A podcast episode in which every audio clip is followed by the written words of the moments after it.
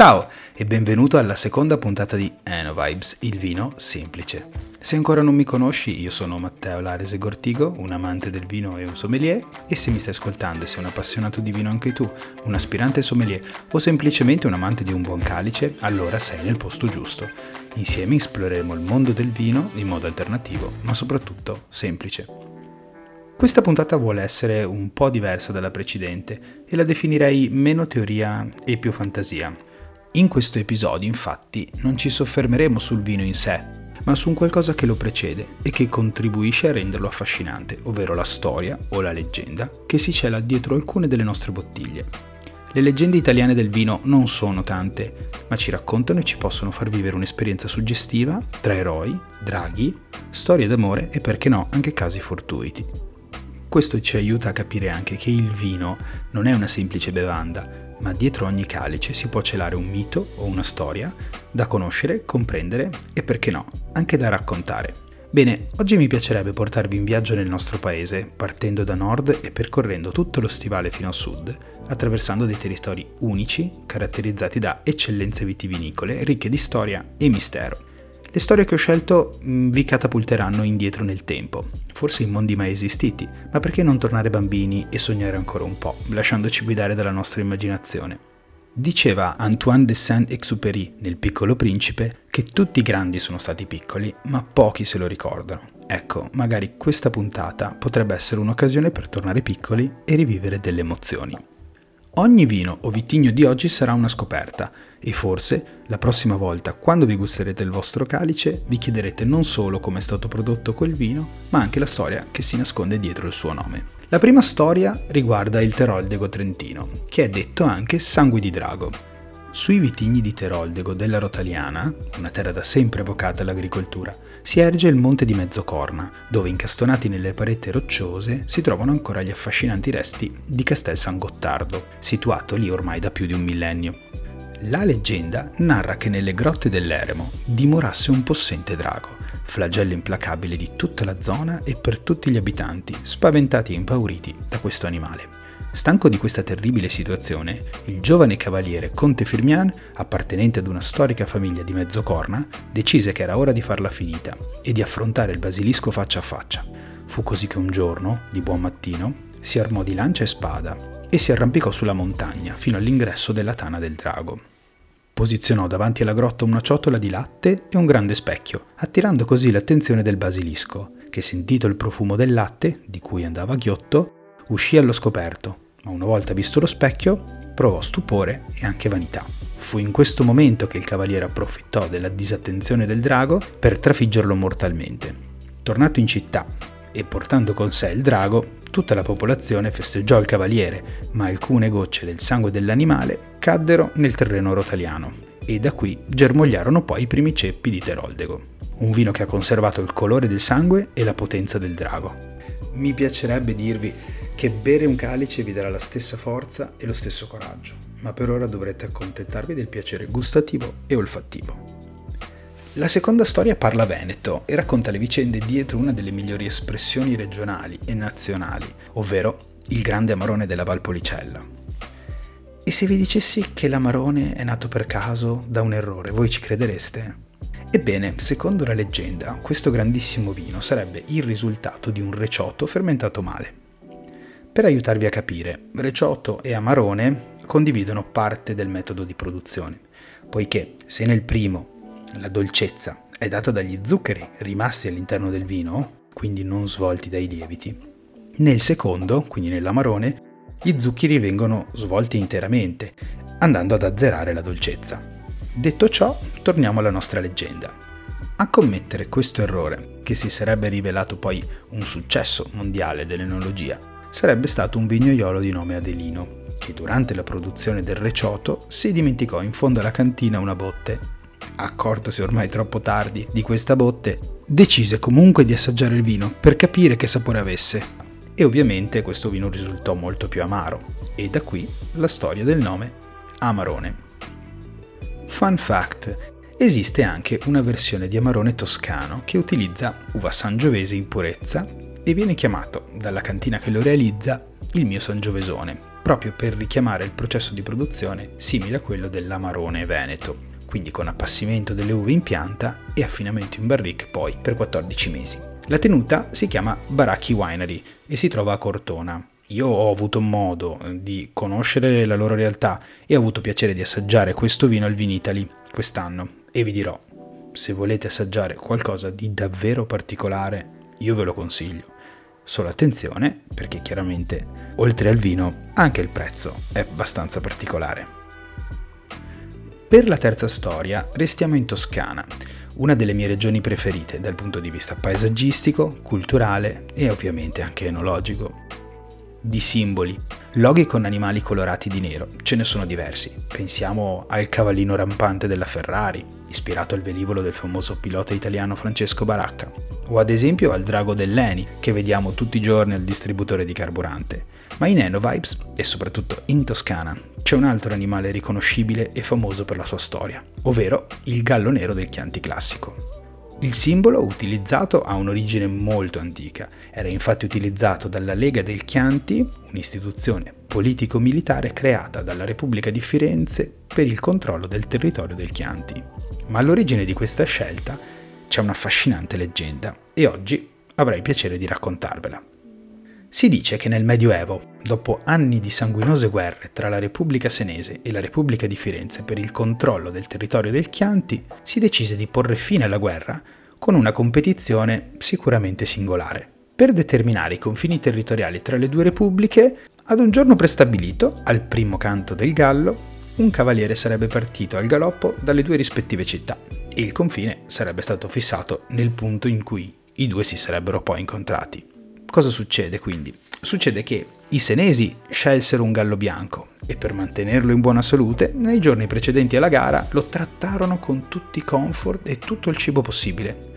I fiorentini invece applicarono un'altra tecnica, decisero infatti di prendere un gallo nero, ma invece che trattarlo da re, lo rinchiusero in una gabbia scomoda e lo lasciarono a digiuno per alcuni giorni. Il giorno della sfida, il gallo nero dei fiorentini, esasperato dalla fame e dagli spazi ristretti, cantò ben prima dell'alba, no? E il cavaliere quindi partì con un forte vantaggio rispetto alla controparte senese. I due, pensate, si incontrarono solamente a dodici chilometri dal confine della Repubblica di Siena, a Fonterutoli. Ecco come il territorio passò sotto il controllo della città di Firenze e perché sulle bottiglie del Chianti Classico che ancora oggi troviamo al supermercato o in cantina vediamo sempre questo gallo nero. Fun fact relativo al Chianti. Allora, si sente spesso no, dire Chianti, Chianti Classico, ma perché è la stessa cosa? Sono due cose diverse? Cosa sono? Cosa c'è esattamente dietro questi due termini? Ebbene, queste due denominazioni, quindi Chianti e Chianti Classico, non sono la stessa cosa, ma sono due D O C G diverse e separate. Cosa cambia esattamente?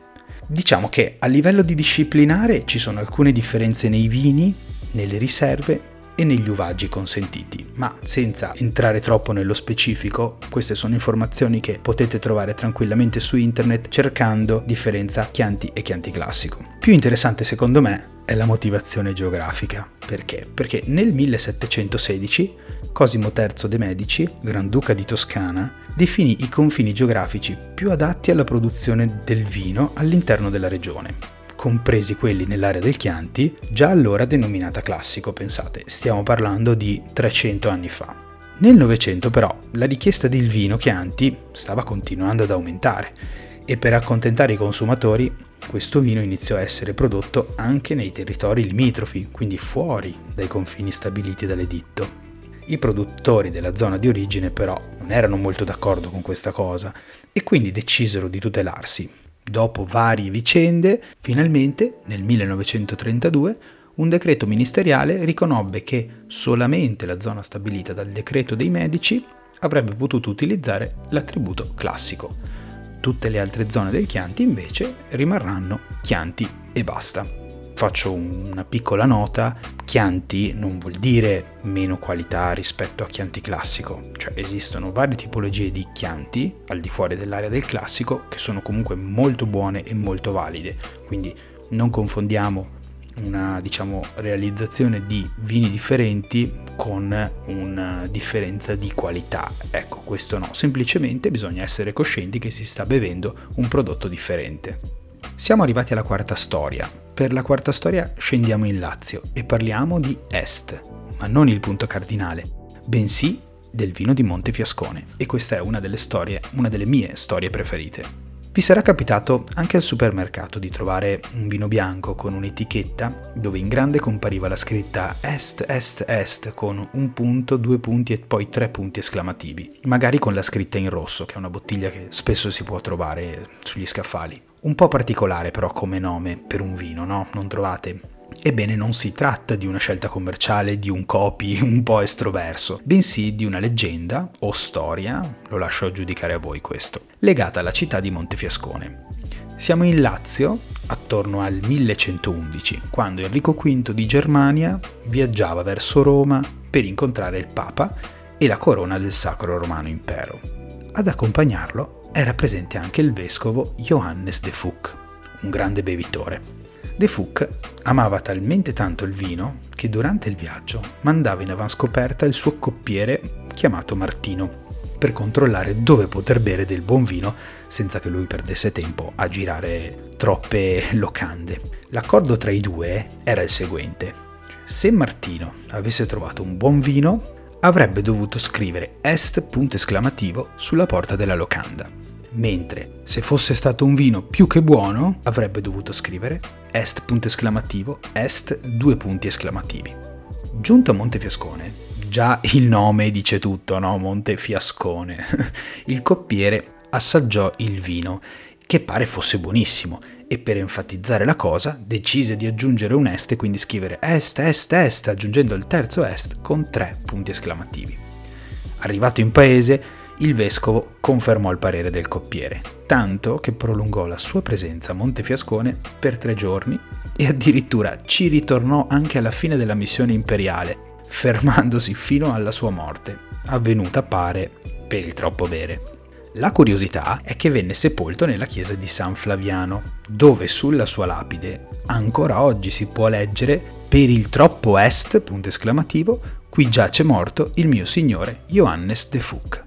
Il vescovo, per riconoscenza, lasciò comunque alla cittadinanza l'eredità di ben ventiquattromila scudi. Non chiedetemi la conversione in euro oggi, però possiamo immaginare insomma che fosse una bella cifra, con però la bizzarra richiesta che ad ogni anniversario della sua morte si versasse sulla sua tomba una caraffa di vino, tradizione che poi fu mantenuta anche per alcuni secoli. Sappiate che però non è finito del tutto, infatti la storia del vescovo rivive ancora oggi in città con un corteo storico e personaggi in costumi d'epoca.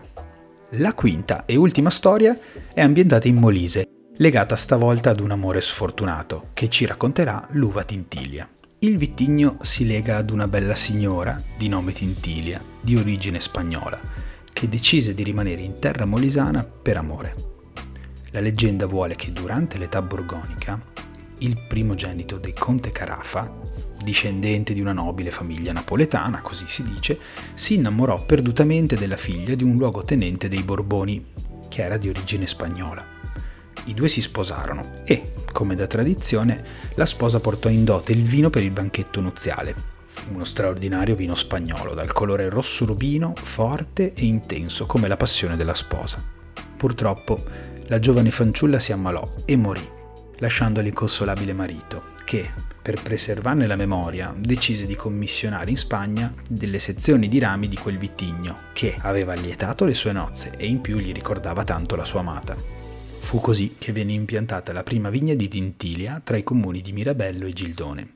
Fin qui la leggenda, perché la storia ci dice che questa Tintilia proviene in realtà dalla famiglia delle Tintorie spagnole e sarebbe arrivata in Molise ad opera di soldati borbonici che stanziavano lì in zona. Questa informazione è stata poi confermata da uno scritto del milleottocentoundici di un certo Raffaele Pepe. Tuttavia è sicuramente più affascinante e avvol- e avvolta dalla magia la storia dei due innamorati. Bene, siamo arrivati alla fine anche della seconda puntata di EnoVibes e queste erano alcune delle storie o leggende dietro al vino che ho scelto di raccontare, sono anche un po' le mie preferite, diciamo. Io ti ringrazio per avermi ascoltato, spero di essere riuscito a farti tornare un po' bambino, un po' bambina, anche solo per poco, e che questo episodio ti faccia pensare al vino non solo come una semplice bevanda, ma come un prodotto ricco di storia, cultura e leggenda e strettamente legato al territorio. Se ti è piaciuta la puntata, puoi lasciare una recensione positiva. Se sei curioso o curiosa di saperne di più, attiva poi la campanellina, segui il podcast e ci vediamo alla prossima puntata. Ciao!